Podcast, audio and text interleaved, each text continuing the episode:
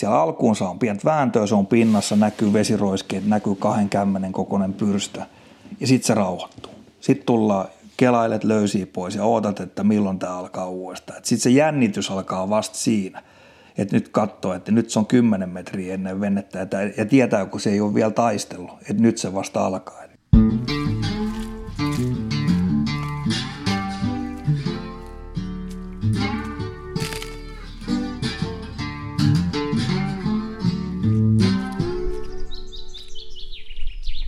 Moi, minä oon Matti Tieajataan saappaat jalassa. Tällä kertaa mun vieras on Jouni Tompuri. Tervetuloa. Kiitos, kiitos. Missä me ollaan? Me ollaan Haminassa tällä hetkellä mun kotitalous ja tämä on sellainen pienmuotoinen verstas löytyy tuosta alakerrasta, missä tulee valmistettua aina milloin mitäkin, mutta pääsääntöisesti vieheitä taimenkaloille ja harjuksille ja muillekin petokaloille.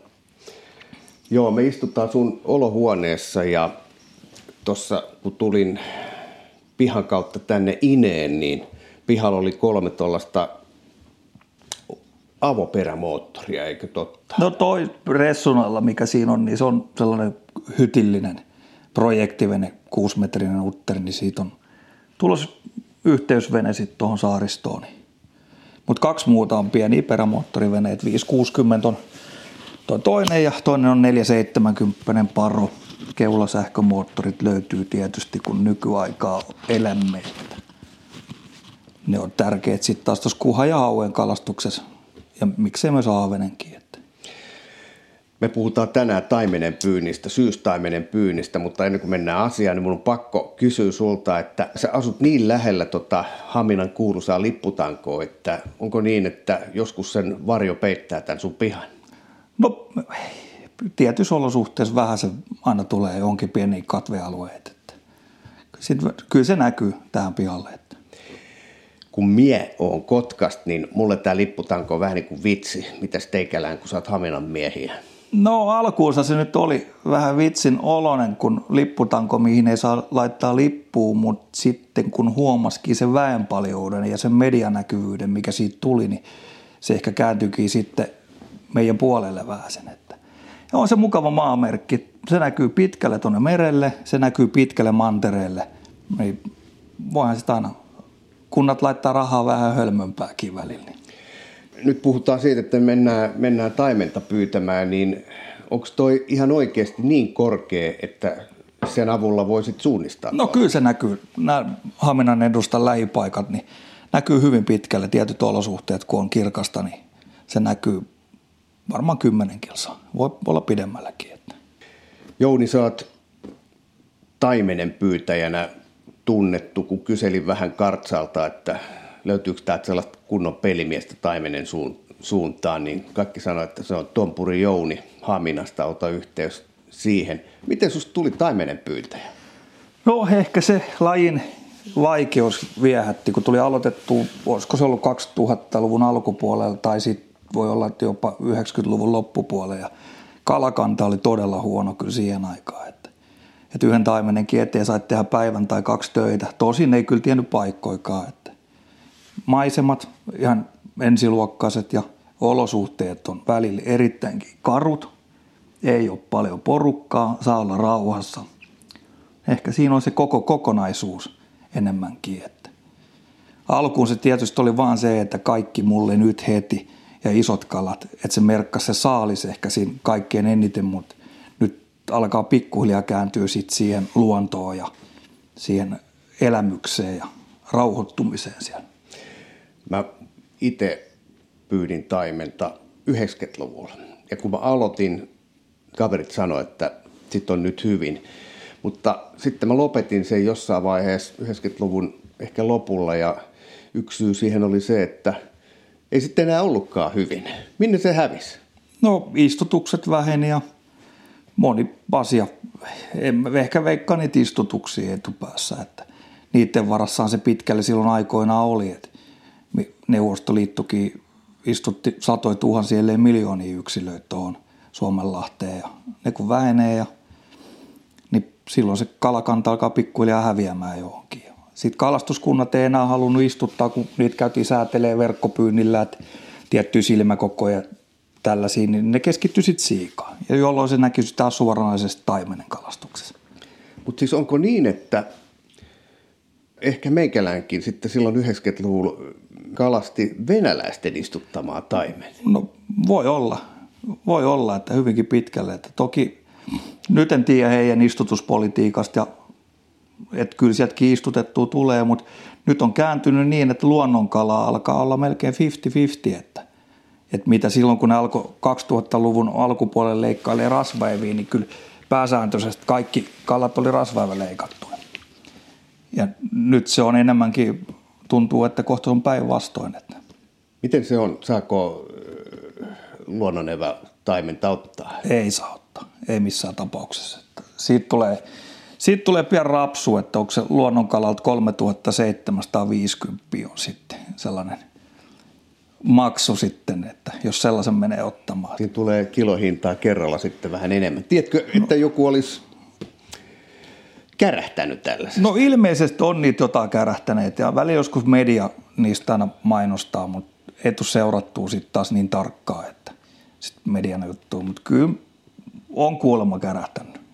Ja sulla on siis tilanne se, että kun sä lähdet tonne ulapalle, niin jos sä saat vaikka neljä taimenta, lukumäärä on nyt ihan hatusta vedetty, niin puolet, kaksi voi olla niistä luonnon taimenta. No joo, ihan hyvin, että tästä tuli yhten päivän yhdeksän kalaa ja niistä oli kaksi ainoasta leikattua ja seitsemän niistä oli luonnonkaloja. Mutta sitten sattuu joskus sellaisia päiviä, että saat kymmenen kalaa, niin se ei ole yhtään luomua, että kaikki on leikattu.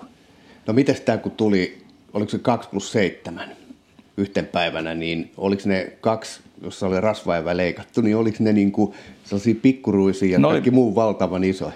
No ei nyt mikään ei ollut valtavan iso tällä kertaa, mutta kyllä ne oli alamittaisia, oli ne leikatut ja sitten olisi ollut sellainen ruokakalakokoisia, oli sitten useampi niistä luonnonkaloista, mutta mutta viipymättä, että jos on sellainen tilanne, että ei pääse edes mittaamaan, että jos se kala on tiukasti kiinni ja siinä menee tarpeen liian kauan aikaa, niin sitten mä muljautan sen kyllä aika äkkiä sinne veteen, että se pääsee jatkaa matkaansa. Että yritän käsitellä mahdollisimman varovaisesti kyseisiä yksilöitä, tai siis ylipäätään kaloja. Että, että on toi kumminkin, kumminkin vähän sellaista kiusaamistahan se on, että siltikin. Mutta susta ei tunnu se ei ole sulle vaikeaa päästä tuonne. Ei ole, ei ole. Ja onhan mulla silloin aikoinaan, kun mä sain silloisen enkkakalan ja se oli kumminkin sellainen kala, minkä olisi saanut ottaa. Mutta se oli niin hieno ja se kokemus oli jotenkin niin täydellinen, että laitoin sen takas kasvamaan.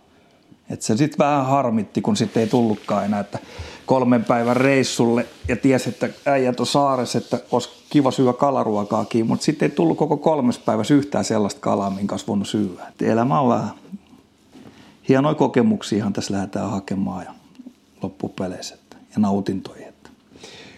Muistutan aina, kun puhutaan merellä tapahtuvasta kalastuksesta, että, että meri on yksi meidän erämaista.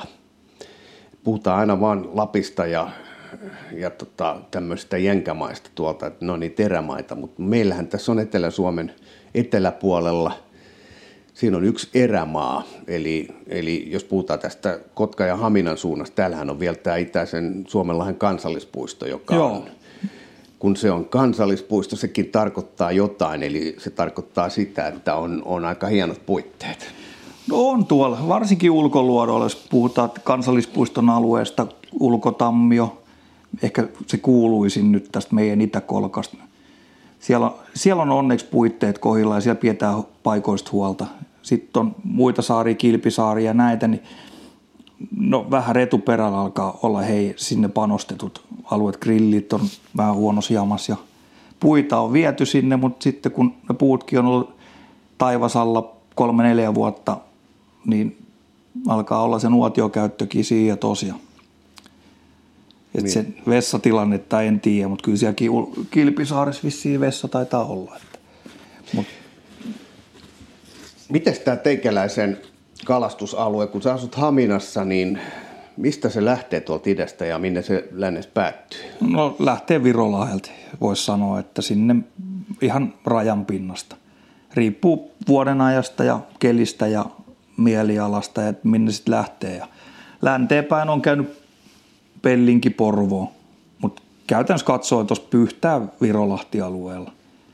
Ja melko aina ajan mielellään sinne ulkomeren laajalle. Sä kalastat varmaan niin keväällä kuin, kuin, kuin tota, syksylläkin. Miten sitten kesällä? Onko sulla mitään lohijuttuja? No hyvin vähän. Silloin kun Kotkas asuin, niin silloin kävin Kymioilla aika aktiivisesti. Innostuin lohen soutamisesta ja teki, Siikakoskelle oli kiva käydä heittelissä Korkeakoskelle niin kuin päiväsaikaa. Ja ehkä se lohen soutu oli siinä vaiheessa sellainen must-juttu. Mutta se on aika pikkuhiljaa taas jäämään. Että on niin paljon sit vesillä kaikki vapaa-ajat just siihen taimen aikaan, niin sitten ehkä haluaisi paneutua sit siihen perheelämääkin silloin niinä väliaikoina enemmänkin. Että. Hmm. Miten, miten sanoisit, mikä aika keväällä on se, kun kannattaa taimet lähteä tuonne merelle pyytää? No jos media ja seuraa ja kaikkien uskomuksia, niin kaikki aina sanoo, että heti kun jäät lähtee ja aurinko alkaa lämmittää noita pohjukoita. Mutta jos oma henkilökohtainen mielipide on se, että lähempää juhannusta. Et silloin minä on saanut kaikkein parhaat kalat. Et monta vuotta me etin niitä lämpötaskuja niin sanottuja ja niitä lämpöisiä lahukoita ja tuntun, en saanut yhtään mitään. Ja sitten kun vesi alkaa lämpenee kahdeksan asteeseen, niin koko kevään into oli heitetty pois. Sitten yhteen vuonna päätin, että mä teinkin nyt toisinpäin, että minä aloitan siihen aikaan, kun me normaalisti lopetan. Ja taisin saada sinä keväänä ihan huiman saaliin. Mä ajattelin, että tämähän olikin avain onneen, mutta ehkä siinä on sitten ollut moni muukin tekijä, että sitten kala oli vaan just siinä keväänä niin hyvin. Niin. Mutta käytännössä katsoen kevään parhaat kalat mä saan alkukesästä ennen juhannusta. Eli kesäkuussa? Kesäkuu ehdottomasti on ollut mulle sellainen helpompi. Eli onko tässä nyt niin, että media ja kaikki muut höpöttäjät on älyttänyt meitä siitä? Että... Ei, ne osaa vaan sen lajin paremmin silloin keväällä kuin minä. Eihän siinä muuta ole. Et niillä on sitten taas siihen se ammattitaito enemmänkin. Ja ehkä paikkatietämyskin on, että on toisenlainen heillä, että mitä lännenpäin mennään. Että voihan se olla ravinto määräytyy hyvin pitkälle sitten, että ja ehkä erilaiset paikat ja Itämeren suurallas lähempänä ja moni tekijä vaikuttaa sitten siihen, että en yksittäistä syytä osaa oikein nimetä. Ne on vaan parempi, että täytyy sanoa. Että. No mutta se varsinainen taimenen sesonki on kuitenkin syksy sulla. Syksy on se intohimo. Se on jo, kun päivät on lyhkäisiä, mitä lyhkäisemmäksi päivä menee, niin sen tiukemmaksi se kalastus muuttuu aina sitten. Toki kelikin on sitten jo aika raakaa. Että me ollaan nyt lokakuun, lähestytään lokakuun puolta väliä. Milloin sä aloitit tänä syksynä kauden? Nyt ollaan jo pitkällä syksyssä. No nyt on ollut vähän sellainen ka- poikkeustilanne taas, että tuo kalastus ei ole ollut niin intohimoista, mutta alo syyskuun puolta se taisi olla. Et joskus aloitan elokuussa, ja, mutta syyskuun puolella aloitin. Onko se joku lämpötila? Mittaat se veden lämpötila, milloin kannattaa lähteä pyytämään? No joo, on sellainen optimi, jos kun se menee alta 12. Mutta kyllä se sitten elokuiset kalat, että se kala tulee pyörähtää hetken tuohon saarenrantoille, vaikka vesi on jotain 17, 19. Että se on siinä pyörähtäisi ja sitten se häviää johonkin ja sitten kun vesi jäähtyy onne 12 kymppiin, niin sitten se palaa takaisin tuohon rantavesiin vanha kansa kutsui sitä mustikkaloheksi muistaakseen. Että, että silloin kun mustikka tulee kukkiin, niin silloin tulee lohirantaa. Että, tai tällainen joku sanonta joskus on jäänyt mieleen. Että. Niin, että lohella tarkoitetaan taimenta. Taimenta, joo.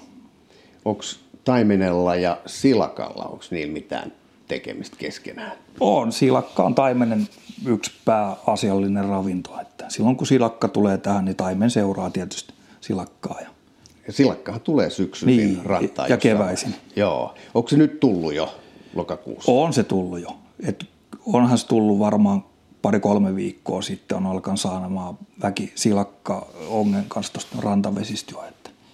Joo. No okei, elokuussa voidaan aloittaa. Milloin se kausi päättyy? Sitten kun tulee jäät. Onko se on... tämä nyt sitä mediapuhetta taas, että keväällä saadaan taimen, kun jäät lähtee ja sitten syksyllä siihen saakka, kun jäät tulee. No vähän voi olla sitäkin, mutta kyllä se, mitä enemmän pidemmälle mennään sitten talveen ja kylmää vettä, kun, niin sen vaikeammaksi alkaa niin kuin viehekalastajan aika. Et kalaa on rannoilla, mutta vesi on kolme astetta, kahta astetta, niin se ei ole enää niin aktiivinen. Et melkein pitää heittää päähän sitten, että, että se ottaa kiinni. Että. Mutta kuka jaksaa tuolla hangata ja ihmetellä ja kalapaikoilla alkukauella joku hyvä spotti, mihin kurvaa, niin ei siinä tarvi heittää kuin heitto tai kaksi välillä, että se merkkaa heti. Mutta sitten kun ollaan joulukuussa tai tammikuussakin, niin sä voit heittää siihen 15 kertaa ja vasta 17 kerralla sä saat jonkun merkin, että nyt sulla tapahtui jotain. Niin, osuu päähän. Niin, osuu päähän. ja sitten se, sit se ottaa sen. Et on joskus ollut kyllä ihan huimia aikoja joulukuun loppupuolellakin, että niitä kaloja on ollut sit paljon. Ja ne on jostain syystä ollut tosi aktiivisia ja on saatu niinku melkein koko syksyn parhaat saaliit silloin. Ja sitten ajattelee seuraava syksy tulee, että tämä on helppoa, että keksin nyt konstin, että ei mun tarvi heittää muuta kuin lippaa ja kellata ihan täysillä. Ja silloinkin vedin koko ajan kalaa ihan tolkuttomasti. Siinä seuraava vuonna se ei enää toimikaan. Et, niin se on joku, joku juttu on aina, että olosuhde ja minkälainen vuosi on ollut ja mistä päin on ollut virtaukset ja moni asia sellainen. Onko sun sama juttu kuin Mika Vornasella, jonka jututin tuossa aikaisemmin syksyllä? Se, se sanoi, että kun on kalamies, se näkee jo, kun se luo katsauksen merelle, milloin kalaa tulee. No joskus tuntuu siltä, että tämähän on helppoa, että nyt on sellainen ajatus, mutta kyllä sitten taimenen kalastuksessa se palaudutaan aika hyvin maan pinnalle aina välillä. Että. Mutta niin kuin nyt viime reissu, kun oli hyvä reissu ja kun ajateltiin, että, että on pakko olla, kaikki, on, kaikki olosuhteet on kohilla, että valoisuusaste ja vesi nousee ja tuot tulee maininki että se oli niinku ihan sellainen niinku täydellinen päivä, voi sanoa. Että. Mutta käytännössä katsoen ensimmäiset kymmenen paikkaa heitettiin täysin tyhjää, että ei niinku mitään. Sitten alkaa se hirveä uistinten valikoima ja räplätään ja etitään ja ihmetellään ja sitten keksii jonkun ja sitten tuli poikkeuksellisesti ihan sellainen pikkurillin kynnen kokoinen uistin, niin sitten alkoi tulee taimeni. Oltiinko samalla paikalla edelleen? No samoin paikkoja, saman tyylisiä paikkoja, että on monta paikkaa, mitkä vaikka on eri saaressa, mutta sen paik- tyyli on ihan samanlainen, että sinne tulee samasta suunnasta virtaus ja pohjan muoto on suht samaa ja syvyys on samaa ja ja sitten jos on kaverikaa kun heittää, niin sitten se on vielä niin helppoa, kun kaveri heittää edelleenkin sillä, millä on aamulla aloitettu. Mm. Ja sitten siihen ei tapahdu mitään. Ja sitten kun vaihdetaan siihen ihan pieneen pikkurilli kynnen kokoiseen uistimiin, niin kaverikin alkoi saamaan. Et se on, välillä, välillä se on pienestä kiinni. Tämä edellä mainittu Vornanen, jota pidän kyllä kovana kalamiehenä, sanoi, että värillä todellakin on väliä myös värillä. Kyllä. Että, että kun joku alkaa syömään, niin on ihan turha pitää niitä muita kuvia, muun värisiä kuvia, koska sitten se yksi, yksi on, joka tosiaan sinä päivänä jostain syystä toimii. Onko joo. taimenen pyynnissä sama? No joo, ajoittain on sitäkin, että, että siinä on, itse luotan siihen väriin ja sitten tietysti koko on aika sellainen, että ja minkä takia se taimen siellä rannassa on, että onko se siellä syömässä piikkikalaa vai onko se syömässä siellä katkarapua vai onko se syömässä siellä hailia vai onko se muuten vaan hengailee. No mistä tämän tietää? Ei mistään muualla kuin vaan heittämällä. Että, että kyllähän se saalis perustuu siihen, että se uistin pitää olla vedessä. Että on se sitten mikä tahansa. Että. Mutta toki just väri on aika tärkeä. Että. Joo. He kun lähtää taimenen pyyntiin, niin semmoinen kesämökkiläinen matonkia saattaa miettiä, että okei, mä lähden kanssa pyytää taimenta, että tämä ei nyt temppu eikä mikään. Minkä, mitä tarvitaan, että voi pyytää Suomenlahdelta meritaimenta syysaikaa? Virveli ja lusikka huistin. Siinä se melkein on. Eli... Minkälainen vene sulla on? Mulla on 560 pitkä sellainen lasikuituvene, puoliukuva kölillinen. Siinä on 50 Honda peräs neljätahtikone. Et se on, ja sitten on pienempi vene, on 470 pitkä paro, 20 nelitahtikoneella. Mutta ei, tarvi kummosta. Tietysti katsoo silloin keliä ja säätiedotus, että mitä se lupaa ja ettei lähde niin kuin suinpäin uhmaamaan sinne. Niin silloin pärjää pienemmälläkin. Hyvä keli, niin vaikka soutuveneellä. Niin, eli jotenkin kuvittelin. Mä oon viimeksi itse asiassa ollut veneessä kaksi vuotta sitten. Mä olin Norjassa, jututin, tein muuten podcastin Raine Komulaisesta, joka kertoi tuommoisesta niin kuin, jikauksesta, miten näitä Norjan isoja turskanpaltaita ja muita napataan. Niin silloin oli aika kookas vene, jossa oli. Joo. Ja tuossa kun näin sun veneen, niin mietin itsekseen, että hetkinen, tällaisia veneitä mä oon nähnyt viimeksi Sansibarissa, että tällaisia niin kuin pitkänomaisia avoveneitä, ei mitään tuulen suojaa. Eli aika askeettiselta näyttää. No, toi on hyvin pelkistetty. Toi on ehkä Suomenlahden rumin vene, voisi sanoa. Että, että jos siitä lähdetään liikenteeseen. Ja, tietysti kun itse, minuahan ei kiinnosta se, että minkä näköinen ja onko se nyt valtavirran mukainen iso vene, missä on isot moottorit ja kaikki on hienoa elektroniikkaa viimeisen päälle. Mulla ei ole sillä mitään merkitystä itsellään. Pääasia, että se on luotettava, pääasia, että se toimii ja nykypäivän, mikä on ehkä tärkeintä, se on taloudellinen. Että tavallaan sitten se säästää lompakkoa, mutta sitten säästää se myöskin ra- luontoakin samalla, kun polttoaineet ei kulukkaan enää niin paljon. Että. No miten tuommoinen 50 perämoottori, paljon se vie tunnissa? No toi vie varmaan jonkun seitsemän litraa voisi olla ajossa. Mä en ole nyt sitten ajatellut ikinä, että mulla oli aikoinaan sellainen 5-15 pitkä Fasteri, missä oli 75 hevosvoimainen moottori. Mun kalareissu, tietysti kun alue on iso ja ajan paljon. Mulla meni sellainen 35-40 litraa per reissu bensaa siinä. Sitten mä vaihoin pienempään lasikuituseen, pienemmällä koneella, mun kulutukset tippu puolella suurin piirtein. Eli vajaaseen 20. Niin. Ja minä nyt tuolla veneellä, jos ajatellaan esimerkiksi, mä lähden tästä Haminasta ajamaan, niin kyllä mä ulkotammiot ja kierrän tankillisella. Että, että se on kohtuu pian. Toki mä ajan hiljaa. Mä ajan 15 solmua ja sellaista rauhallisesti. Eli et vedä täyteen liukuu vaan No toi ei liu... on... Niin, toi on sellainen puoliuku vaan, että se menee sellaista 15, 17. Joskus kun on oikein kova kiire, niin sit saatan 20 hetken ajalla, mutta eihän toi vene kuule kuin ehkä 25 solmua. Että. Joo. Ja kun puhut tankillisesta, niin onko se 20 tankki? No se on 25. Joo. Ja oikein kun täyttää sen, niin sitten sinne menee se 27, 28. Ja sitten kun on oikein kiire, kun aamulla tankkaa tankin, niin joskus käynyt niinkin, että ei ole muista laittaisi korkki pensasamaa paikalla ja ihmetellyt venerampille, että haisee vähän pensaa.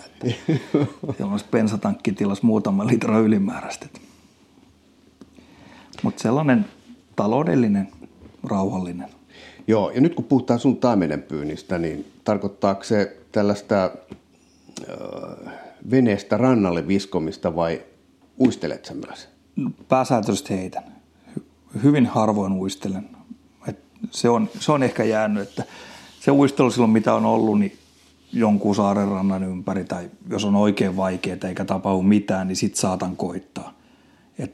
Mutta yleensä heitetään, vene on suurin piirtein heittomatkan päästä saarenrantaan ja yritetään saada ne heitot sinne rantakiville ja sitten lähtee sieltä kelailemaan venettä kohti. No jos nyt mietitään itäistä Suomenlahtea, näitä voisiko sanoa ulkosaaria, siis Suomen aluevesillä olevia saaria, jotka on tuolla aika etäällä, niin mistä kulmalta sä lähdet niitä taimenia sieltä pyytää? Miten sä valikoit sen hotspotin tai minkä kuvittelet, että on sellainen, mihin se taimen tulee? Minkälainen se on, sellainen ranta? No, niitä on monenmoisia. Yksi on sellainen, riippuu tietysti vuoden ajasta ja tällaista, että joku saaren kärki esimerkiksi, mikä syvenee ja se tekee jonkunlaisen kiviriutan sinne veden alle. Ja, niin siinä on yksi sellainen hyvä, mikä pääsääntöisesti ne parhaat paikat on jonne etelä-länsi suunnassa. Ainakin mulla on ollut. Ja tai sitten jos on sellainen saarenranta, missä on 10 metriä syvää heti kalliosta, mutta siinä on yksi sellainen tasanne, missä on metrin syvää. Ja se on vaikka 15 kertaa 15 metriä se tasanne niin sit sen mä oon mieltänyt hyväksi. Ja moni paikka paljastuu muutenkin, kun katsoo saaren rannolla olevia rakkoleväpenkkoja, niin niiden edustat on yleensä ollut hyvin. Että on oletusarvo, että se rakkolevä myös jatkuu sinne veden alle. Että, ja katsoo Kalliosaarissa, että jos on paljon kiviä siinä kallion päällä, niin oletusarvo on se, että ne kivet myös jatkuu sitten jollain muotoa sit mm. sinne. Että ihan tasaisista kallioista ja tasaisista hiekkarannoista en oikein ole oppinut löytämään sellaista niin kuin hotspottia. Ja sitten kun paljon käy, niin kyllähän ne kalat useasti on niillä saman, samoilla paikoilla. Et jonaa päivänä on sitten toki, että on kala on sellainen paikka, missä pitää olla soraa ja kivikkoa ja jonaa päivän pitää olla kallio ja isoja kiviä. Sitten mä käyn nettiin, että kun me, jos on vaikea päivä ja hokaan jonkun jutun, niin sitten mä käyn nettiin vaan ainoastaan sen tyylisiä paikkoja. Toki heitä mennessä nopeasti jonkun sellaisen paikan, mistä on, jos kymmenen kertaa käy, niin viisi kertaa siinä on kala. No miten se tuulen suunta? Onko sillä mitään merkitystä? No ei välttämättä ole kyllä. Et sellaiset päivät, kun se tuuli kääntyy, niin ne on aina vaikeat. Mutta sitten jos on samasta suunnasta vaikka kolme, neljä päivää tuulta, niin se kala kerkee hakeutuu niille oikeille paikoille, minne se virtaus tulee. Niin sitten se on, katsoo niitä menneitä säitä ehkä enemmänkin kuin sitä, mitä se lupaa just nyt. Eli jos mä lähtisin nyt kalaan ja mä tiedän, että tuolla on sellainen ja sellainen luoto tai saari, josta voisi saada, niin mä en katsokaan tämän päivän keli, minkälaista on. Tietysti pitää olla turvallinen keli, Joo. mutta kannattaa katsoa niin kuin edeltävät päivät. Kuinka pitkälle taaksepäin sä? No kyllä minä muutaman päivän katon. Tai siis silloin aikoinaan katon. Nythän minä, jos mä päätän, että minä lähden kalaa ja mä lähden niin kuin ominen, että ei ole mitään väliä, että saanko mä mitään saalista, niin ei mulla ole mitään merkitystä siitä, että onko se tuulu pohjoisesta vai tuuleeko se etelästä ja, ja onko siellä 10 metriä tuulta vai onko siellä sitten 15, niin kyllä se melkein on silleen, että kun lähti, on päättänyt sen kalapäivän, että tänään mä lähden kalaan, niin sitten mä yleensä menen. Väitätkö mulle, että lähdet tuolla pihalla olevalla veneellä 15 metrin tuuleen? No eihän se ole edes kovakaan vielä. Et kyllä tos, tietysti ehkä minua on tunnettu tässä, kalastan kohtuu koviskeleissa. Et Eino myrsky on ollut vissiin se kovin keli, missä mä oon ollut. Ja Paljon silloin tuuli? Silloin oli 27 oli keskituuli ja olisiko puuskas ollut vähän enemmän. Eli silloin sä olit varmaan suojassa heittelemässä. No ajoin Kotkasta rankki. On se nyt, on siinä nyt pieni sellainen tuulen osuus siinä ja vene oli astetta pienempi vielä. Mun täytyy kertoa, silloin 90-luvulla mulla oli tämmöinen puusta tehty avoperämoottori. Se on mulla edelleenkin, mutta en ole veneilysi pitkään aikaa, niin mä olin nimenomaan just siellä rankin ja onko se silakat sen ja sen, sen, mikä siinä on siellä toisen puolella se isompi saari? Viikari. Viikari, joo, siinä välissä ja, ja tota, tsekkasin ne silakoiden hollit. Siellä oli mun mielestä semmoinen siihen aikaan ihan hyvä hotspotti ja sitten kun lähdin tulee takaisin, niin taisin katsoa, oliko se Mussalon sen aikaisen hiilivoimalan piippu tai jotain. Et nyt on aikamoinen parta tuolla savupiippu, sitten on aika kova keli ja kun mä istuin mun veneessä, oli siis puuvene ja, ja tota, ratti oli kuitenkin keskel, ei, se, ei tarvin pitää perämoottorin hantaakista kiinni, vaan, vaan oli rattiohjaus ja mulla oli sitten ratin takana tämmöinen reppujakkara, jossa istuin. Niin muistan, kun ajoin, ajoin sitten Kotkaa ja oli vielä myötä tuuli, niin keli oli niin kova, se hakkas niin paljon, että se reppujakkaran ne, ne jalat meni poikki. Ja sitten kun tulin kotiin, tsekkasin tilanteen, se oli sitten niin kuin 14 metriä. Mä tämä on kyllä mun raja, mutta teikään on vetänyt yli 20. No ei se loppupeleissä, jos niinku rehellisiä ollaan, niin ei tämä niinku ylpeilyn ei ole. Että no pakko, ei ole. pakkohan tuolla olla jokinlainen tolkku. Ja sitten kun, sit kun siellä paljon käy ja käytti siis useita kymmeniä kertoja, niin se jotenkin se tuuli ei enää tunnu niin samalta.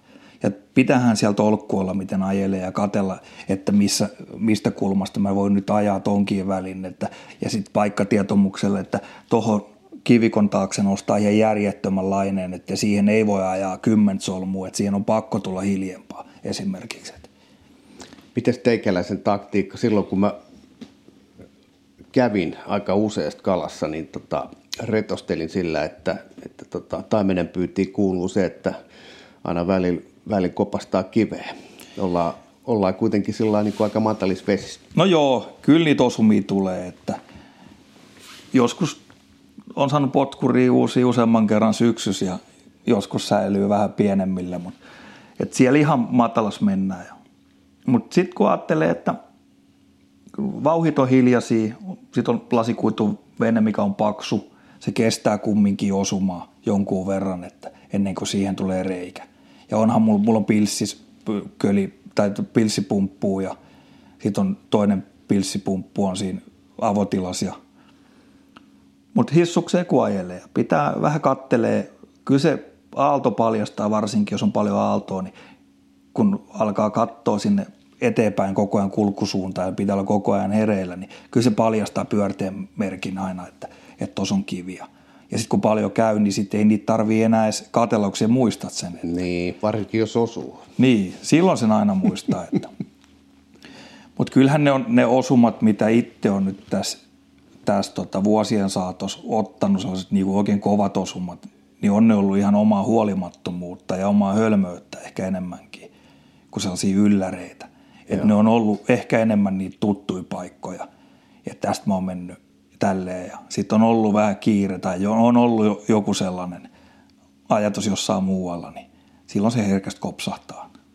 Käytkö se kalas yksi vai onko sulla tuossa veneessä joku toinen kyys? No yksin käyn paljon, mutta sitten on muutama kaveri, kenen kanssa käy ja vien, vien ihmisiä kyllä kalaa muutenkin. Että. Niin sä harrastat niin. myös tai, tai toimit tällaisena niin kalastusoppaana? No joo, pienimuotoisena.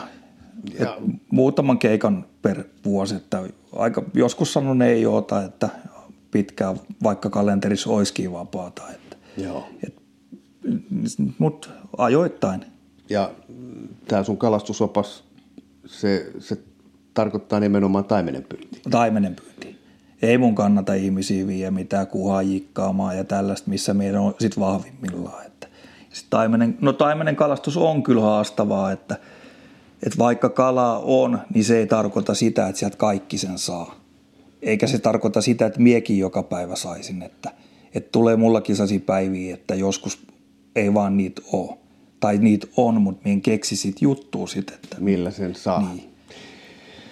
Niin, sulla on tuossa veneessä paitsi toi 50 tuolla ahterissa, niin sulla on sitten myös tuossa keulapotkuri tai tämmöinen äh, taivasankuriksi vissiin sanotaan. Niin, että... kaukosäätimellä ohjataan sähkömoottorin kanssa venettä eteenpäin, mutta Onko se semmoinen, että pystyt niinku no, GPS, että pysyy paikalla? Pystyy, pystyy laittaa ankkuria. Onko kätevä? No, mien käytä sitten hirveästi silloin kun myön taimen kanssa tuolla ulkona ja siellä yleensä on kova keli, niin, niin ei tuolla potkuri ei osu veteen. Ja, mutta sitten jos ollaan tyynispuolessa ja tällaista niinku rauhallista seutua kalastetaan, niin siinä se on kyllä kätevä. No miten sä saat sen veneen pysyä paikallaan kovassa kelissä? Koneen kapää, koneen kaajan. Et se on joko pakin kanssa perätuulee tai sitten liuutaan, liuutaan vastatuuleen, peruutellaan tai ajelaa keula kautta. Että sen takia on köllillinen vene, tuollainen puoliukuva, että se on hyvin suuntavakaa. Että se antaa sitten tälle kuljettajalle paljon aikaa siihen, että ei tarvi heti reagoida. Ja kun paljon on, niin sitten jo tietää, että minkä asteen yli kun keula menee, niin sitten sun pitää viimeistään reagoida silloin, että siihen tulee sellainen perustuntuma. Jos ajatellaan, että 2015 mennään aika kauan aikaa taaksepäin, oli sellainen syksy, kun oli vähän joutoaikaa, niin kävin elokuun lopusta joulukuun alkuun, niin 54 päivää olin kalas heittäisi taimenta. Meni kaksi kuutioa pensaa silloin. Että, että kyllä siitä on tullut joskus käyty, ehkä enemmänkin. Että. No, kaksi kuutio meni polttoainetta. Se tarkoittaa sitä, että, että paljon meni, mutta sähän et var, vai myyt sä sitten sit kalaa? En, en. Eli se oli en. vaan niin kuin tuli harrastus kalliiksi? No se on, tuli, mutta jos ajatellaan, että joku käy esimerkiksi ravintolas kaksi kertaa perjantai lauantai, niin kalliimmaksi sekin tulee sitten, että, että kun tämä kalastus. Ja ehkä se sieltä intohimo kaikkea. Että kaikki maksaa nykypäivän. Että. Mm. Kun sulla on tommonen vene, mä, mä tota, sanoisin, sanoisin, että en lähtisi ihan heti sun kyytiin tuolla veneellä. Se näyttää vähän sellaiselta, mutta, mutta tota, kun se on avovene, siinä tulee jotenkin sellainen niin kuin kylmä fiilis. Sulla on tietenkin tämmöinen pelastautumispuku. No kyllä mä pidän, varsinkin sitten kun mennään kylmempää suuntaan vettä, että kun vesi alkaa menee sinne alta kymppiä tällaiseen, niin sitten sit alkaa tulee herkemmin päälle ja joulukuusi varsinkin. Mutta sitten taas alkusyksystä jostain syystä sit lähtee ehkä enemmänkin niistä koretax-vaatteissa ja sadevaatteissa liikenteeseen.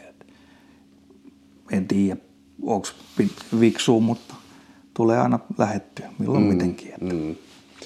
Käy läpi vielä ne, jos mä lähtisin nyt pyytää taimenta tänä syksynä, niin mistä löytyy? Miten sä kertaisit tämän? Pitääkö mennä kuinka kauas? No ei välttämättä tarvi mennä enää kauas. Että kyllä tos, jos lähtee vaikka esimerkiksi Kotkan suunnilta lähtisin, niin jäisin siihen ihan.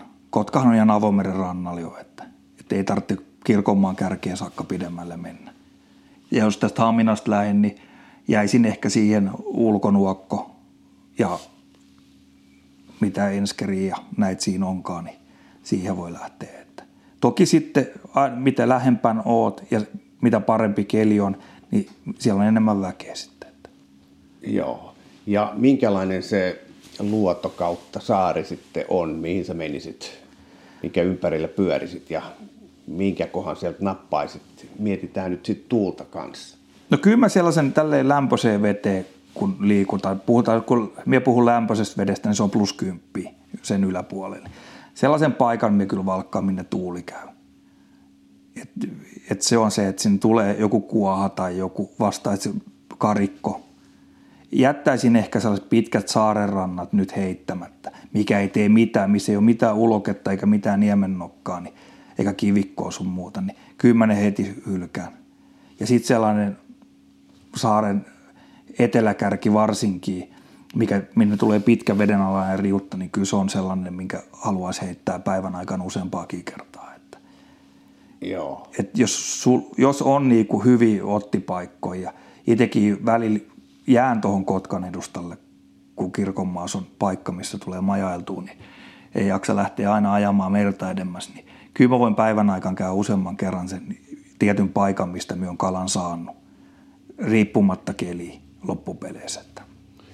Onko vuorokauden ajalla mitään merkitystä? No mietykään aamut. Aamu sellainen, että jos tähän aikaan vuodesta valonen tulee joskus seitsemältä, noin. että silloin olisi rannassa tai pikkasen ennen seitsemää. Sitten hämäris ajelee, jos ajelee vaikka Haapasaareen, niin hämäris ajelee sitten Haapasaaren ulkoluodoille tai siihen saaristoon. Ja kun aurinko alkaa nousee, niin kyllä mun mielestä mulla on ollut paras syönti ennen kymmentä. Et se on siinä viimeistään 11 on ollut aina hiljainen hetki. Ja sitten siinä on sellainen pieni hiljainen hetki ja iltapäivällä alkaa uudestaan. Ja sitten moni medias ja täällä, ketkä ammattimiehi, ketkä oikeasti saa paljon kaloja, ne tykkää siitä auringonlaskuista, mutta mulla on taas sellainen juttu, että mien niistä jostain syystä sellaisia saaliit saa niin kuin voisi olettaa. Että toki on tullut monta kertaa illan viimeisellä heitolla kaverille, kuka on ollut mukana, niin se on saanut jonkun neljän kilon kalan. Että muistan useampia tapahtumia, että Teemun kanssa käydään paljon kalassa, niin Teemu sanoi, että hän heittää vielä viimeisen heiton ja sitten siellä on sellainen. Nelikiloinen tai sitten se on sellainen nelikiloinen. leikattu. Niin. Muistan yhden reissun, kun oltiin heittämässä ja se oli niin kuin mun päivä, että mulla oli kalaa paljon. Ja sain, no en viitti määrää sanoa, mutta sain paljon ja Teemulla oli harvakselta. Ja minä sitten jossain vaiheessa siinä, kun meidän, meidän veneeseen kuuluu se, että me naljaillaan. Että se kuuluu oleellisesti siihen päivän tapaan. rakkaudella vinoilua. No se on just sitä, että siinä voi kuittailla, että jos toinen on saanut kalan ja sitten yhtäkkiä se, kuka on saanut sen kalan, se alkaa, mikäs täällä haisee, että kalapaska että se on se vahva sana aina, että mikä, että viittitkö kääntää silleen, että, toi, että ajat tuonne vastatuuleen, että, että se alkaa olla sellaista. Siellä on aika raakaakin naljailua välillä, mutta kun sen toinen tietää toisen ja sitten oppii siinä, että tämä kuuluu tähän ja tämä mm. pitää vaan kestää. Joo. Et ehkä se ei, tällaisen se, aina sitten podcastiin tällainen kielenkäyttö ei välttämättä sovi, mitä siellä joskus sitten tulee, mutta se on hyvän tahtosta ja sen tietää, että ei mä tule heittää, jos me mennään sun kanssa kalaa esimerkiksi, tai sitten mulla on joku asiakas, niin ei sille tule sitten sanottua, että totta kai siinä sellainen, mutta sitten kavereiden kanssa se pitää olla se tekee siitä, antaa siihen enemmän suolaa siihen, että meillä on pien kilpailu. Joo. Joo. Hei, minkälainen se sitten on se virveli, millä syksyllä kannattaa veneestä heittää? Onko se lyhyt vai pitkä? Minä suosin pitkää, yhdeksänjalkainen vapa. Ja minä tykkään avokelasta, se on helpompi heittää, se ei tee niin paljon sumppua. Kun moni sitten taas tykkää heittää hyrräkellalle ja tällaisia, mutta se ei ole mun juttu, kun me ajan venettä koko ajan, että siinä pitää olla niin paljon, että se ei kestä yhtään, varsinkin jos tuuli on siellä plus kymppi niin sitten se ei kestä niitä siimasomppui ja tällaisia, että pitää olla koko ajan. Että mutkat tuommoista sujuu. Että yhdeksän jalkainen oikein notkee, notkee vapa ja sitten ohut kuitusiima ja kaksi puoli tonnin kela. Kaksi puoli tonnin kela, ohut kuitusiima, tarkoittaa mitä? 0,12-0,15 on mulla. Joskus jossain on 0,10 jopa. Eli, eli tosi tosi köykäisiksi on siimat nykyään mennyt. Silloin 90-luvulla, puhun nyt niin kuin vanhan liiton miehet tapa aina puhua, että silloin oli kaikki paremmin, niin silloin varmaan oli, olisiko ollut niin, että silloin ei kuitusiimaa juuri käytettykään, niin sellaisia kolmekymppisiä siimoja. Joo, kolmekymppinen monofiilisiima. Et sen kestävyys oli jotain 5-6 kilon luokkaa. Kun ajatellaan, että nyt tollainen niin suoraan veto, ja tuollainen ohut kuitusiima, niin jos se tulee suora tasainen veto, niin 0,12 voi kestää 8-9 kiloa heittämällä. Mutta sitten taas monofiilisiimaa saatellaan, kun se joustaa. Niin. niin se on paljon paljon sitten taas tuollaista niinku kalaystävällisempää.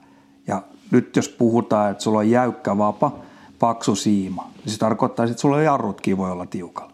Ja kun taimen on raju kala liikkeessä, että se hyppii ja riuhtoo paljon, niin silloin se myös rikkoo itse, jos sulla on liian tiukal siimat ja mm. liian jäykkä vapaa. Että ehkä tässä on itse ajatellut myös sitäkin, että se on niin kuin ystävällisempi sit kalaa kohtaa, kun se ei pääse tekemään niitä rajui syöksyjä, tai se pääsee, mutta se vapaa antaa myöten, ja sulla on automaattiset on jarrut löysällä.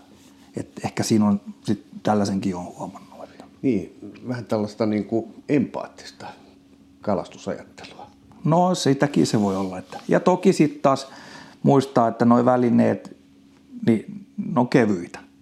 Ja kalastuspäiväkin, jos on 12 tuntia parhaimmassa tapauksessa, me aamulla laitan sen virvelin, otan käteen, niin se voi olla hyvässä lykkys koko päivän siinä. Vaikka, no toki siirtymillä sitten. Mutta jos on lyhkäinen siirtymä, niin se vapaan silti siinä kädessä, että ajaa sen pari 300 metriä. Että et siinä se alkaa sitten tuntua, että painaako sun virveli kilo vai painaako se sitten 300 grammaa. Mm. Kun sä lähdet veneen liikkeelle, niin onko sulla kuinka monta vapaa mukana? No, mulla on 2-3. Et liki pitää aina. Ja sitten mulla on sellainen, että toisessa vavassa on sellainen luonnonvärinen uistin, eli mikä jäljittelee sitten kalaa, ja sitten toisessa on ärsytysväri, mikä on oikein räikeä. Joo. Ja sitten sit saattaa, että onko sitten pitkä uistin yhdessä vavassa vai, että mulla on kaksi eri. Ja jos me yksinään on ja me tiedän jonkun paikan ja mulla jää sellainen fiilis, että tässä on kala, niin siinä on pakko heittää myös sitten kahdella kolmelle muutama heitto lähteissään. Että. Ja useasti on sitten käynyt niin, varsinkin kun mennään kylmempää veteen, että se, siinä on käynyt kuusi uistinta ja sitten se seitsemäs uistin poimii sen kalan. Ja sen jälkeen, kun se poimii sen kalan, niin sitten sulla on, aha, että se on tämä. Ja sitten voit mennä edelliseen paikkaan takas, mistä oot just lähtenyt, mistä et saanut mitään, niin sä saat siinä sen kalan kanssa. Eli tässä se väri ja uistimen muoto, niin, se, tässä paljastuu, että se on tosiaan. Niin, se on. Ja tuossakin, kun harrastin joskus tai kokeilin sellaista vertikaalijiikkausta, että kaikuluotaimen kanssa katsotaan koko ajan ja sä näet sen sun vieheen siinä veneen alla – että sieltä tuli todella paljon kurkkioita siihen vieheelle, mutta ne ei ota. Sitten vaihtelet ja vaihtelet. Sitten kun löydät sen oikein, ne kurkkijat käy järjestää ottaa sit kiinni. Eli sitten tavallaan se paljasti sen kalan haasteellisuuden. Että. Eli kun sä lähdet kalaa, sulla on sun kolme virvelin setti painaa, painaa kolme ja puoli kiloa, kolme kiloa, ei ehkä sitäkään, mutta sitten sulla on pakki, joka painaa 30 kiloa. No välillä on ihan tolkuttomasti uistimia. Välillä niitä on sitten paljon ja minä vaihan aika paljon. Minä voin vaihtaa päivän aikaa sen uistimen pois, millä tulee hyvin kalaa. Ja sitten tietysti kyllä niitä kymmeniä on. Mutta kun itse tekee uistimet niin pelkästään, niin sit niille on niin väliikää, että on niitä kuin paljon. Pyörii ne tuossa koko kauan tuossa veneessä ja seuraavalle syksylle tehdään taas aina kaikki uudet. Kun sä kalastat taimenta, voiko tätä nyt sanoa, että tämä on tyrskykalastusta veneestä? No tämä on just sitä. Joo, niin, niin mikä siinä taimenessa sinua kiehtoo?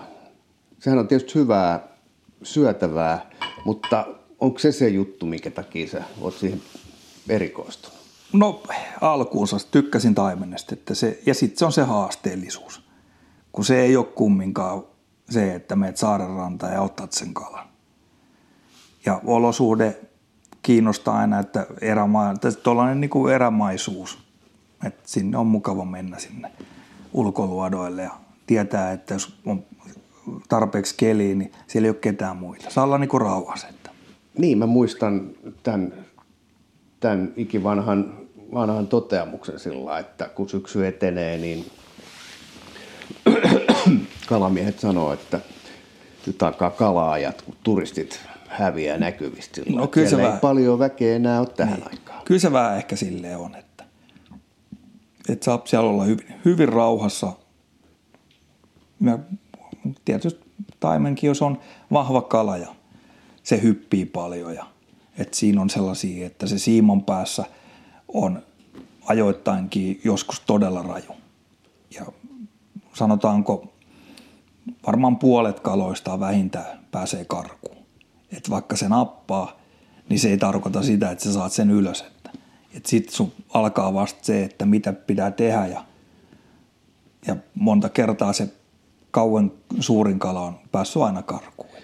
Minkälainen vastus se on? No se on tiukka, kyllä mun mielestä, ainakin noin muun välineillä. Niin tuollaista kolmen kilon kalan saa kelailla jonkun aikaa. Ja sitten varsinkin, kun sit tulee ajettua venettä, niin sitten siinä on monta muutakin juttua. Että se ei ole vaan se, että kelaat sen kalan ja keskityt sen kalan väsyttämiseen. Kun ollaan metrin vedessä, missä on kumminkin tuollainen puolen metrin laine tai puolentoista metrin veessä, missä on metrin laine, niin se laineen pohjalla käydään välillä aika syvällä. Että siinä... Tulee niitä kopsahduksia. No niitä joskus tulee, mutta ei niitäkään nyt sitten niin useasti. Ja kun antaa tuulen, kattelee vähän tuulen suuntiin, ja, et ei, eikä lähde hölmöilemään. Niin, tässä varmaan pätee se, että kokemus on puoli ruokaa sillä, että, että kokenut veneilijä osaa toimia noissa oloissa ihan eri tavalla kuin sitten sellainen kesäturisti. Joo, ja pitää pään kylmänä, ettei ala hätäilee. Ja, et sitten, että jos siellä tulee joku tilanne, että on noita joskus tullut, mille ei pysty mitään, esimerkiksi ajat johonkin merkkaamattomaan verkkoon, tai joku naru, mikä siellä lilluu, mitä et näe muovipussi, niin sitten kun siinä aletaan miettimään, että nyt tämä alkaa painamaan – tuule, tuule puolella olla, että se alkaa painaa tuonne saarrantaan, niin sitten siinä väistämättä alkaa katsoa, että jos tästä joutuu hypätä, niin mihin minä hyppään. Ja on mulla ankkuri sitten laitettu, että mun ei tarvitse muuta kuin tiputtaa se laijan yli, niin me saan sen sitten jollain muotoa hidastettua. Joo, mulla on jäänyt mieleen taimenen pyynnistä just se, että kun se tapahtuu niin lähellä rantoja ja matalasta veestä, niin, niin siinä tota, tulee sellaisia tilanteita, pitää tosiaan miettiä, että mitenhän tässä nyt oikein selvitään. Ja ehkä siinä kiehtoo just sekin, että sit se on niinku vastakohta monelle sitten arkiselle asialle, että sun pitää olla koko ajan keskittynyt saat nollattua sen niinku ajatukset, että, että siinä on niinku keskityt siihen, että miten vene menee ja keskityt siihen kalastukseen, että niiden niinku se yhdistelmä on sellainen niin kuin sanotaan että tiukan kalapäivän jälkeen, melkein se päiväuni on aika sellainen tarpeellinen. Joo. Kerro mulle vielä siitä, mä kiehtoo se, muistelen tässä mennettä, miten se, miten se taimen iskee, miltä se tuntuu, kun se pärähtää siihen koukkuun kiinni? No välillä se on sellainen ajoittain todellakin raju. Että sieltä tulee sellainen ihan järjetön riuhtasu ja sitten se kala on saman tien ilmassa. Mutta on myös sitten sellaisia päiviä, kun se kala ei syö, että siellä vaan tökkii. Että joku niinku, tulee sellainen niinku hipasee joku. Joo. Et tuntee sormessa, että nyt siihen joku kävi tai siimasta näkyy, että siima teki jotain ihmeellisesti. Että sitten pitää käydä kikkailemaan. Sitten pitää pysäytellä kelausta ja välillä nykästä ja antaa uistimen tippua. Ja, ja sitten ne on sellaisia, että se kala jää kiinni yhtäkkiä, että siellä ei ole mitään tärppiä. Mutta sellainen niin kuin aktiivinen syövä kala, niin kyllä se on se tärppi on, että ei sitten voi olla huomaamatta. Joo. Ja sitten yleensä mennään, että, että se vähän aikaa taistelee ja useasti isot kalat, ne tulee kiltisti sit siihen veneen lajalle. Että voit kelata, että siitä tietää, että on iso kala ja sitten tulee ihan pohjiin myöten. Joo. Et siellä alkuun saa pientä vääntöä, se on pinnassa, näkyy vesiroiskeet, näkyy kahden kämmenen kokoinen pyrstö ja sitten se rauhoittuu. Sitten tullaan kelailet löysiä pois ja ootat, että milloin tämä alkaa uudestaan. Sitten se jännitys alkaa vasta siinä, että nyt katsoo, että nyt se on 10 metriä ennen vennettä ja tietää, kun se ei ole vielä taistellut, että nyt se vasta alkaa. Joo. Ja sitten kun se alkaa, niin se voi kestää? No joku vartti on sellainen oikein rajun kalan kanssa aika maksimiaika, mutta joskus se tulee minuutissakin. Niin, taimenen suuhan ei ole niin, niin kova kuin esimerkiksi hauelle, että se pitää olla tarkkana, ettei se revi itseä irti. No joo, se pitää olla tarkkana. Mutta nyt päästään sitten niihin pehmeisiin välineisiin, että se ei pääse niinku repemään silleen, että se rikkoutuisi pahasti. Että toki ollaan hauen kalastus Jerkkivavan kanssa niin, ja paksut ja, ja siimat ja jarrut tapissa, niin kyllä siellä varmaan suupieliä tulee sitten niin. siihen. Niin.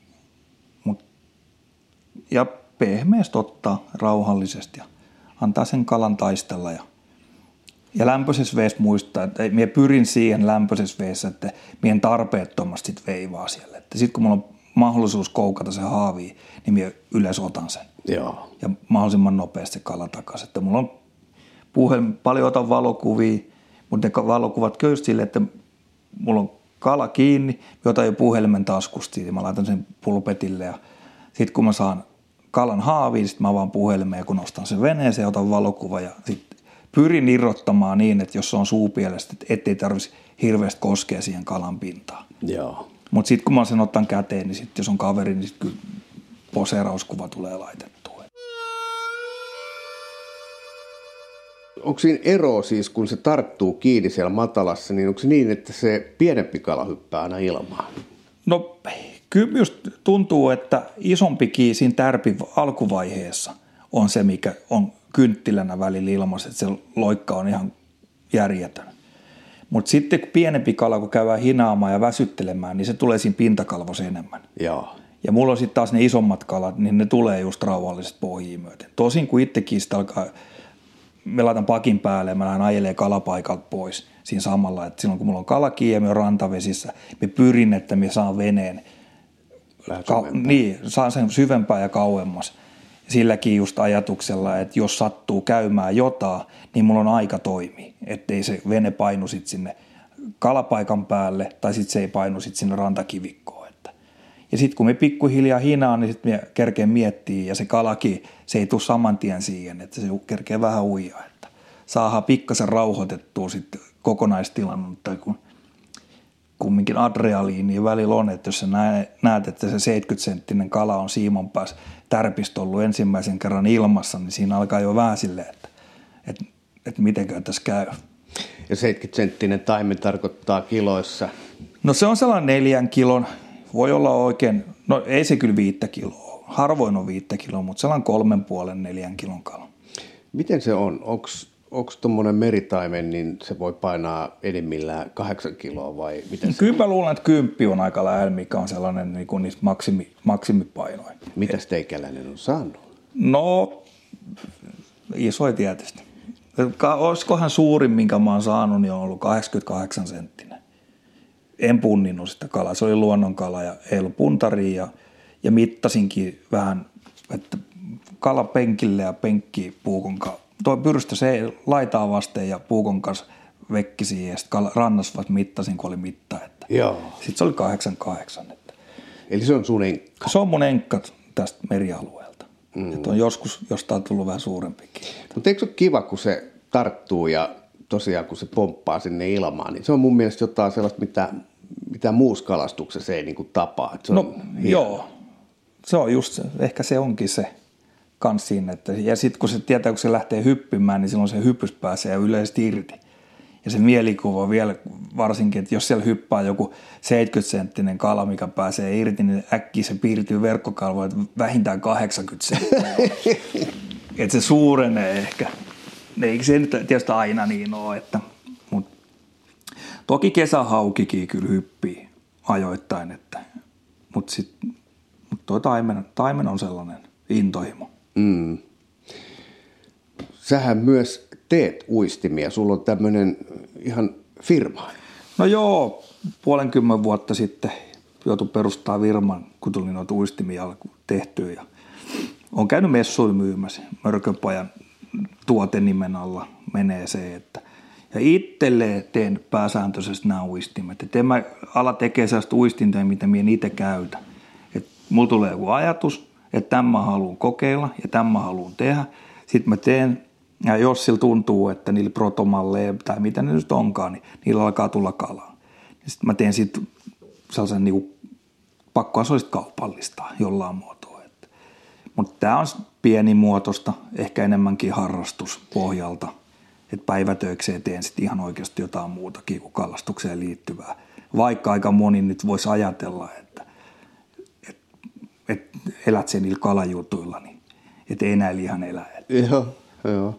No miten, mikälainen kuva se on, jota taimenelle kannattaa pyytää? Jos olet kerran väsynyt niin itse, niin sun pitäisi tietää. No kyllä se sellainen sopivan kokoinen, että kapea, kapean olomuodon omaava. Vähän sellainen, että jos ajatellaan silakoita tai sitten ajatellaan tuulenkalaa, niin nehän on sellaisia kohtuu kapeita ja ei mitään järjettömän isoja. Että. Välillä on sitten tietysti sellainen pitkä kapea malli, niin se on iso, 15 senttinen, niin se on ollut sellainen tietyssä olosuhteessa hyvä. Peruskoko 8 senttiä, noin 20 grammaa. Eli 15 on maksimi no, sulla? Mitä mulla se on maksimi, mutta en tiedä pystyisikö, että voihan se olla, että taimen ottaa vielä isompaakin. Et jos ajatellaan jotain isoja silakoitakin, niin kyllä iso silakka on melkein 20 senttiä koko. Joo. Mä kun tein, juttelin sen, sen Vornasen Mikan kanssa, ja se on tämmöinen äh, haukiekspertti, niin sehän haaveilee sellaisesta niin kuin parpinuken kokoisesta vieheestä. Että Joo, hauelle, niille, hauelle saa olla iso. Et kyllä se, mitä isompi uisti, niin se isompi hauki on. Miten muuten on syksyllä, kun sä meet sitten näille matalille pyytää taimenta, niin, niin onko siellä sitten näitä haukikundeja kanssa? Nehän pyytää kanssa syksyllä ihan loppuun saakka. No hauki, hauen pyytäjiä niillä paikoilla ei ole. Eli ne on eri paikoissa? Ne on eri paikoissa. Hauki viihtyy rantaveessa. Sellainen, että jos merikortin ottaa käteen ja jos sininen väri kertoo matalaa vettä ja valkoinen väri kertoo syvää vettä, niin siellä missä on se valkoinen väri ollut pidemmän aikaa, niin kyllä ne haukipaikat loppuu niin kuin siihen. Että sen jälkeen alkaa niin kuin taimenpaikat. Et en ole yhtään haukea, en ole ulkoluodot koskaan saanut. Hmm. Mutta sitten tästä rantavesistä kumminkin, että on taimenen sivupyynnin yhteydessä ollut kyllä haukiikin, varsinkin keväällä. Mutta sitten kun se hauki häviää siitä rannasta, niin sitten alkaa niilläkin paikoilla taimento olemaan. Tai sitten ulkoluodolla häviää ahvenrannasta, niin sitten alkaa taimen aika. Tälleen niin kuin karrikoidusta sanottuna. Joo. Mä palaan vielä näihin sun mörköpaja uistimiin, niin öö, kapea, 8-15 senttiä. Teet sä siis tämmöisiä, mm, hitto soiko, nyt en muista niitä uistimia, jolla mä, salamanderiko se nyt oli vai mitä? mitä? Salamanderi on ollut siihen aikaan aika kova. 90-luvulla, niin, joo. Ja sitten Pukpesiali ja Topi ja Joo, tällaisia. mutta siis ne oli kaikki tällaisia metallista tehtyjä luusikoita, joita oli taivuteltu vähän niin kuin ropelityyppisesti sinne ja tänne. Niin miten nämä sun? No alkuunsa mä aloitin silloin 2005. Aloin tekemään, tekemään rosterista. Tai siis olen tehnyt aikaisemminkin uistimia, mutta 2005 tuli sellainen, mikä oli ensimmäisen uistimin, minkä me on myynyt sitä mallia. Et se oli sitten ruostumattomasta teräksestä tehty sellainen hyvin taivutettu malli. Mutta nykypäivän sitten itse mä valan, valan metallista niitä. Ja mulla on tuolla pian valupata, millä mä lämmitän metalliseoksen on ne 500 asteeseen. Ja sitten mä teen itse muotit viimeiset sen, kaadan sen sulan metalliin. Saan sitten sitä painopistettä laitettua siihen uistimeen sinne kohtaan, minne sitä itse niin haluaisi että hakee tiettyjä ominaisuuksia, että se olisi helppo heittonen se uistin esimerkiksi, että ei se mene sumppuun heiton aikalla ja, ja sitten tietysti keveyttä ja kaikkea, että siinä on monta juttua, mitä tulee aina ajateltua. Tuossa tullessa, kun vilautit näitä sun kuvia, niin jäi mieleen, että kapeita – ja sitten oli, oli siis tämmöisiä ihan perinteisiä niin kuin just salamanderin tyyppisiä kapeita tällaisia lusikkauistimia, mutta sitten oli, oli, näytti siltä, että on maali enemmän kuin metallia ja sitten oli tämmöisiä ihan lippojakin. Joo, lippoi pohjoiseen tähän ahvenelle. Teen paljon rautu, tai raudun kalastajat ostaa aika paljon sit painavaa, painavaa ja pientä lippaa. Että kun niitä ei tunnu, että kaupasta ei oikein saa – sellaista. Ehkä siinä on lähtökohtakin ollut noissa, että tekee vähän sellainen, mitä kaupasta ei voi ostaa. Joo. Et pian ja painava ja niissä on tiettyjä juttuja aina, mitä me on itse aina ajatellut ja mitä me niinku itse tarvin. Varsinkin tuossa Kymioilla, kun on kalastanut, niin harvoin se kirjolohi siinä pintakalvosta siikakoskelta ottaa. Että se on pakko päästä sitten sinne syvälle. Syvä, joo. Ja harvoin se kirjolohi ottaa mihinkään iso. Niin sitten pitää olla pian ja painava ja ja turha on sitten tehdä esimerkiksi raudun kalastajalle lottolippa on sellainen sana. Ja sellainen, tuttu, se on, niin eihän sellaisenkaan kannata lähteä kilpailemaan. Se on kumminkin yksi maailman parhaimpia pintakalastusvieheitä. Niin miksi yrittäisi keksiä sellaista, mikä on jo keksitty? Joo. Että tekee sitten joku vähän omanlaisen. No mä näin yksi, yksi, joka jäi tuolla silmään näistä sun kuvista, oli semmoinen ihan niin kuin neliskanttinen, pikkasen oli taivuteltu, mutta ei no, siis mitenkään sulava linja sen. No ei, se on se kuuluisa mörkö, minkä mä joskus teen, että lattarautaa, se oli vaan leikattu sen enempää pyöristelty kulmiin ja taivutettu S-muotoon, niin sillä tämä juttu lähti liikenteeseen. Se oli niin, sanotaanko, se oli niin ruma, että se pisti silmään. Että se oli sellainen niin kuin todella kankea ja tällaisen olonen. Niin. Mutta niitä tuli hyvin kalaa. Niitä tuli heitettyä paljon ja kyllä niitä sitten tuli myytyykin jonkun verran. Jonka takia sitten tämä yritystoiminta lähti alkuunsa. Et ehkä se on ollut se alku tälle kaikelle. Että. Ja sitten kun itse kyllästy heittää sitä, niin sitten toisenlaisen.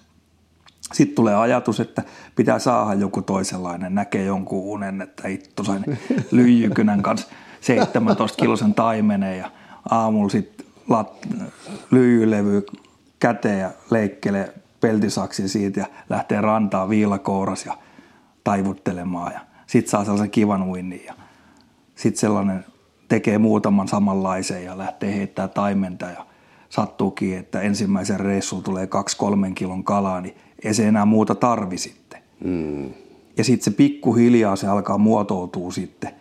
Toi, niin se malli vähän muuttuu aina. Että nämä mallit, mitkä nyt tuossa taulussa näet äsken, niin nämä sitten pysyy. Ei niitä enää muokata ja niistä ei tehdä uusia versioita. Että ne on nyt, että niissä on ne ominaisuudet, mitä itse haluaa niin, ja mite, mihin itse uskoo, niin ne on niin kuin kohillaan sitten siinä. Että. Mutta sekin on kyllä totuus, että se mitä sä, sulla on siiman päässä, niin jos et siellä itse usko, etkä luota siihen yhtään, niin etsiä sen kanssa kalaa saa. Että jos minä annan tuolta jonkun oksennuksen näköisen uistimen, mikä mulle on ihan järjettömän rakas ja tärkeä, ja sitten että tämä on mun maailman paras uisti, ja siihen katsot ja naurat että mikä tämä on, ja lähdet heittää taimenta, niin etsiä kyllä sen kanssa kalaa saa. Niin, viittaan taas Vornase, joka sanoi, että, että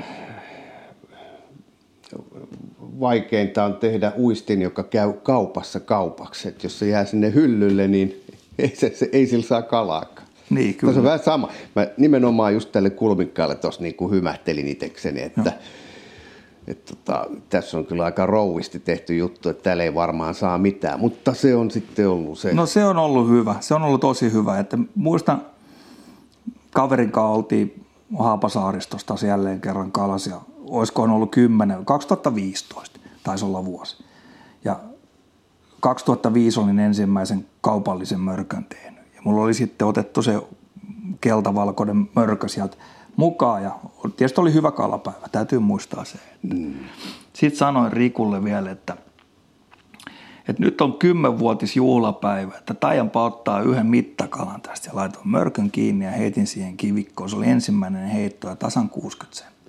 Laitoin mörkön takas pakki, että katsotaan kymmenen vuoden Mutta nämä on harvinaisia juttuja, mutta sattu kohilleen. Ja sitten kun vielä kerkesin mainostaa ja puhuu Rikolle, että mutta se oli sellainen paikka, että siinä on yleensä vähän parempi kala, jos on tietty tuuli ollut kolme neljä päivää, niin et ehkä siinä oli sekin, että mutta hyvä tapahtuma. Kun tämä naljailu kuuluu tähän peliin, niin mitä Riku sanoi sen jälkeen, kun sanoit, että kokeillaanpa tätä ja heti tuli no. se 60 senttinen? No nauratti kyllä kovasti. Että.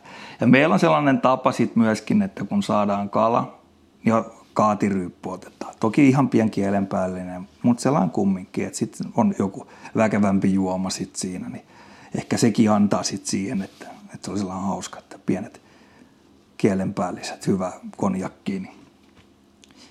Siellä on paljon siinä veneessä sit sellaisia juttuja, että se ei ole vaan pelkkää kalastusta, että siellä käydään paljon muutakin asioita läpi ja keskustellaan ja varsinkin jos kaverin kanssa ollaan kenenkään pitkään nähnytkään. Että. Ja sitten tuntemattomien ihmisten kanssa aika herkästi niin sitten tulee kertoa omasta itsestään jotain, jos joku painaa, niin voidaan keskustella. Ja tietysti eihän mun näkemys ole oikein, mutta on sellainen niin kuin jutellaan aina kaikkea. Että.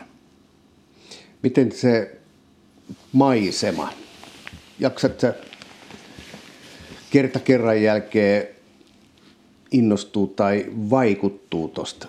No kyllä se, kyllä se anna, että joka kerta siellä näkyy, että se näyttää erilaiselta. Että se kyllä, meri on siitä ihmeellinen, että ne valoisuudet ja värit ja tällaiset, niin ne, että siellä on isoja muutoksiakin. Että toki on, jos on paljon ajanut esimerkiksi vaikka jonne mustaa viiriä, pitkää viiriä tuonne pyhtään vedelle, niin se alkaa kyllöittää. Niin sitten mä voin ajaa, että aitapa vähän aikaa musta maruissaari, mennään sitten asiaan itään. Sitten se näyttää taas vähän erilaiselta. Että, että ei siellä samoissa paikoissa ei jaksa montaa päivää putkea olla. Että. Sun pelipaikka on siis täällä itäisellä Suomen lahella. Miten mieltä sä oot? Onko sulla mitään, mitään sellaista mielikuvaa, että jos ajatellaan ylipäätään suomalaisia meritaimen holleja, niin onko tämä tää kuuma paikka vai, vai onko tämä niinku keskimääräistä vaikeampi? Minusta tuntuu, no tietysti jos saalisraportti, nyt mennään vaikka somemaailmaan ja luetaan saalisraportteja, niin nehän antaa ihan täysin virheellisen kuvan ihmisille. Että siellä on järjettömiä saaliita, että joku, riippuu kirjoitustavasta, että mitä vaan. Että, mutta aina se tuntuu, että tuolla lännemmässä olisi sitä kalaa ehkä enemmän. Toki sitä enemmän istutetaan sinne, mutta, mutta kyllä sitä täälläkin. Mutta sen mä muistan, sit jos ajattelee tätä omaa kokemusta ja omaa niin kuin peilaa siihen, niin kalastin alkuvuodet pääsääntöisesti lihan idässä. Ja sitten siirryin astettain länteenpäin, niin keskikoko on kasvanut. Et sen on huomannut, että mitä enemmän menen tuonne länteenpäin, niin sen, se keskikoko on kyllä ollut isompaa. Mm. Toki vuosien saatossakin on homma kehittynyt ja, ja sitten kalaa on ollut ehkä enemmän ja paikkoja tulee lisää, niin pakkohan siellä sitten saalistakin on tulla jollain muotoa enemmän kuin silloin 2000-luvun alkupuolella, kun minä tätä juttua aloittelin. Että, että nyt ei tule heitettyä ehkä niitä turhia paikkoja. Joo. Mutta nyt me päästään taas siihen, että monta kertaa ajetaan onnen ohi, kun ollaan liian varmoja, että se on tuolla. Että miksi että sit jää osittain heittämättä tiettyjä mm. paikkoja. To- Jouni, kerro tähän loppuun sellainen niin kuin mieleenpainunut tyrskytaimen keikka. Mikäköhän se olisi ollut? Niitä on moni, moni sellaisia keikkoja.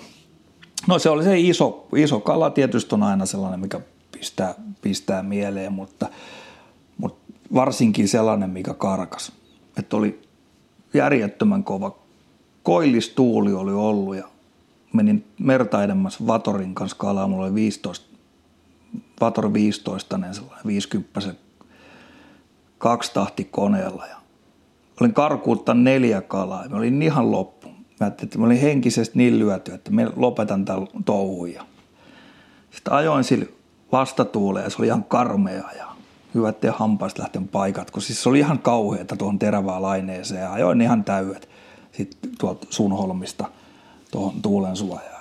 Sitten jäin, oli pakko vähän aikaa huilata ja Aaroholman suojassa. Tyynes huilasi ja ajattelin, että heitän vielä yhden heiton. Että et nyt heitän tuon kivi. Että heitin, mulla oli uistimen perään solmittu perho. Ja siihen töräytti sellainen kala kiinni, että siis se oli todella iso. Että se veti ihan ristiin rastiin. Ja, ja sitten kuinka kävikään. Sen päivän teeman mukaisesti kala ui kivikkoon, uistin, minkä perässä oli perho, mihin se oli ottanut, niin se uisti jäi kiveen kiinni. Ja sen jälkeen se perhosta meni koukku suoraksi ja kala karkas. Heitin kalakamat veneeseen, mä ajattelin, nyt tämä homma loppu, että meillä ei enää ikinä kalaa. Ja ajoin rantaa, mulla oli Hietakylän kurvi silloin tuossa laiturissa, jätin siihen veneen. Siinä oli kaikki kalakamat ja kaikki. Niin oli viikon siinä kaikkien ihmisten katteltavana, niin siitä oli antanut luonto myöten, että voisi ehkä vielä käydä tuo kalas. Mutta se on ehkä sellainen mieleenpainuva. Kun se oli kumminkin sellainen tilanne, että tuli vaikeat ja kaikki oli vähän niin kuin, tuntui, että vaatteet oli väärinpäin päällä siinä päivänä. Että. Oliko se perho siis äh, sen uistimen ja virvelivauvan välissä, siis jossain perukkeessa vai uistimen? Uisti kolmihara koukkuun solmittu 30 sentin tapsi se siimonpätkä jäykkää monofiilisiimaa, missä oli Joo. perho. Sitten sellainen streameriksi sanotaan salakan näköinen perho. Joo. Niin se oli sitten sinne eksyn. Sen jälkeen en ole käyttänyt sitä taktiikkaa enää, kun opin kerrasta tässä hommassa. Että. Se taitaa olla sulla sama juttu kuin Hissu Hietalahella, joka sanoi, että kysyin tämän saman jutun sellainen mielinpainuva kalakokemus, niin, niin kalamiehillä on sellainen tapa, että ne kalat, jotka saadaan ylös, niin ei niitä juurikaan muistella, mutta ne, jotka pääsee karkuun, niin jostain syystä ne jää kaivelemaan. Ne jää, siis no, näitä on paljon tällaisia, mitkä on jäänyt kaive, tai siis mitkä niin kuin muistelee, että nyt jos käy karkuutuksista muistelee, niin yhtäkkiä muistaakin, että ton kiven kulmasta pääsee karkuun. Ja toi oli niin iso kala ja se meni kivikkoon, en ole keksinyt mitään muuta kuin avasin kammen, eli sen, mistä se vapautuu se siima. Ja sitten se kala meni, ja kun se rauhoittui, ettei se liikkunut, laitoin kammen kiinni ja kelasin löysät pois. Se kala oli vielä siinä ja sama meno jatkui. Ja sitten se pääsi irti. Että, että me luulin, että tuossa niinku, ajat vaikka 40 mopon kanssa ja heität virvelin kanssa puuhun, että se lähtö on samanlainen, kun se jarru alkaa mm. huutaa, niin että sellainen niinku tilanne tuli. Että, että kyllä näin niinku muistelee. Ja yleensä ne sattuu just niille päiville, kun on ollut vähän sellainen hiljainen päivä tai vaikea päivä, että olisiko se päivän ainoa sellainen kunnon kalla tai joku siinä on. Että. Näihin masentaviin muistikuviin on varmaan ihan, ihan lohdullista lopettaa. No tämä on joo, että kyllä se on vaikea joskus jollain muullakin. Että, että taimenen kalastus on, sitä se on, se on haasteellisuutta. Siellä on paljon niitä, jos puhutaan tällaisia niin kuin kalan karkuutuksiin niin ikävinä menetyksinä, mutta ne sitten taas opettaa ja antaa sitä ja ruokkii sitä intohimoa ja lähtemistä sinne vesille uudestaan. Et, et kumminkin kun mahdollisuus on. Että. Jouni Tompuri, kiitos. Kiitoksia.